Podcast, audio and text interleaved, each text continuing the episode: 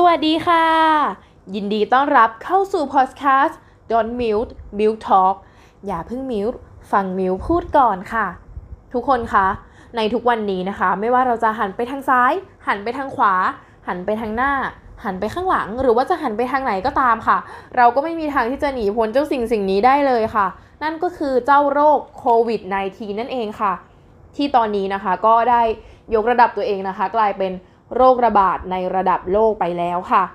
ซึ่งในประเทศไทยนะคะ นอกจากเราจะต้องมาคอยระวังกับเจ้าโควิด -19 แล้วนะคะ เราก็ยังเจออีกโรคหนึ่งซึ่งน่ากลัวไม่แพ้กันค่ะ เพียงแต่ว่าอาจจะน่ากลัวน้อยกว่านิดนึง เพราะว่าไม่ได้เกิดในคนนะคะ ซึ่งโรคนั้นนะคะก็คือเจ้า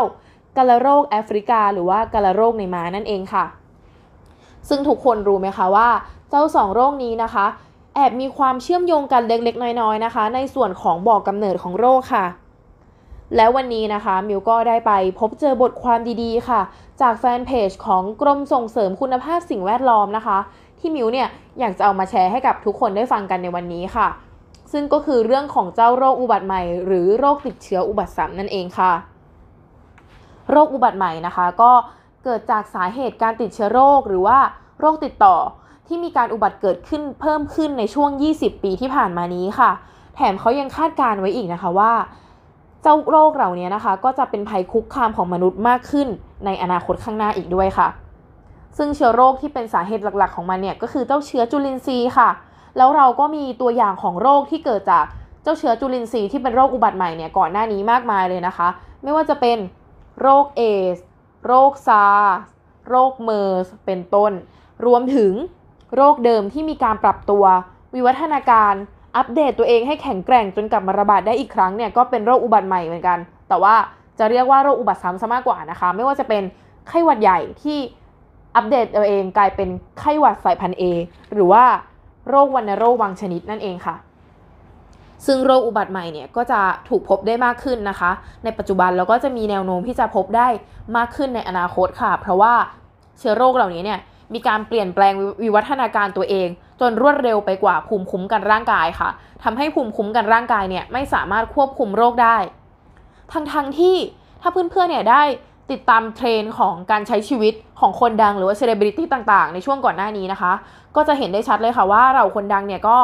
มีไลฟ์สไตล์ในการออกกำลังกาย เพื่อที่จะเพิ่มภูมิคุ้มกันให้ร่างกายตัวเองเนี่ยแข็งแรงกันมากขึ้น แต่คิดดูสิคะว่าขณะทุกคนเนี่ยมีเทรนการใช้ชีวิตที่ทำให้ตัวเองเนี่ย แข็งแรงซึ่งเป็นการเพิ่มภูมิคุ้มกันให้กับตัวเองนะคะ แล้วแต่ว่าเจ้าโรคโควิด -19 เนี่ยก็ยังเป็นโรคที่มีความแข็งแรงนะคะ ยิ่งกว่าภูมิคุ้มกันร่างกายของมนุษย์ค่ะ นี่นะคะก็คือสาเหตุที่ทำให้บางคนเนี่ยสามารถติดเชื้อเหล่านี้ได้อย่างง่าย แล้วก็บางคนเนี่ยมีอาการหนักเบาไม่เท่ากันค่ะ เกิดจากภูมิคุ้มกันของร่างกายนั่นเองค่ะ แล้วก็สาเหตุอีกอย่างนะคะ ที่ทำให้เกิดโรคอุบัติใหม่ได้ง่ายขึ้นก็คือ การคุกคามสิ่งแวดล้อม จนทำให้สภาพอากาศ แล้วก็ระบบนิเวศเนี่ยเปลี่ยนแปลงไปค่ะ ไม่ว่าจะเป็นการเพิ่มปริมาณของสัตว์ที่เป็นแหล่งของโรค อาจจะด้วยการทำเกษตรแบบใหม่ก็ตาม เช่นในอาร์เจนตินาเนี่ยก็มีการทำการเกษตรที่เกิดจากการขุดดินนะแล้วก็เป็นการทำให้เชื้อเนี่ยที่มันอยู่ใต้ดินเนี่ยขึ้นมาแพร่บนดินด้วย หรือว่าจะเป็นการตัดไม้ทำลายป่า การเผาป่า หรือแม้แต่ปรากฏการณ์ทางธรรมชาติเองเนี่ย ก็เอื้อให้เกิดโรคอุบัติใหม่โรคอุบัติซ้ำได้มากขึ้นค่ะ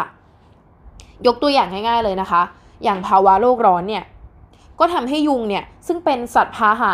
ของโรคไข้เลือดออกเนี่ยมีอายุยืนขึ้น แล้วก็แพร่โรคต่างๆเนี่ยไปสู่มนุษย์ได้มากขึ้นนั่นเองค่ะ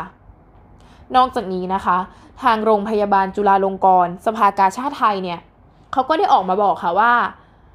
โรคในมนุษย์กว่า 70%เนี่ยเกิดมาจากสัตว์ค่ะ และในปัจจุบันนะคะก็ยังมีเชื้อไวรัส ที่ไม่สามารถระบุชนิดหรือสายพันธุ์ได้อีกมากกว่า 5 0 0 0 0 0ชนิดด้วยกันเลย ซึ่งเจ้าโรคเหล่านี้นะคะ ก็อาจจะพัฒนาเป็นเชื้อก่อโรคจากสัตว์สู่คนได้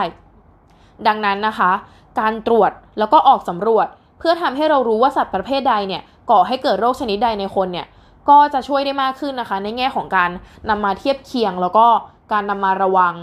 ว่า สัตว์ต่างๆเนี่ยจะก่อให้เกิดโรคอะไรกับเราได้มากขึ้นอะยกตัวอย่าง เช่น ยุง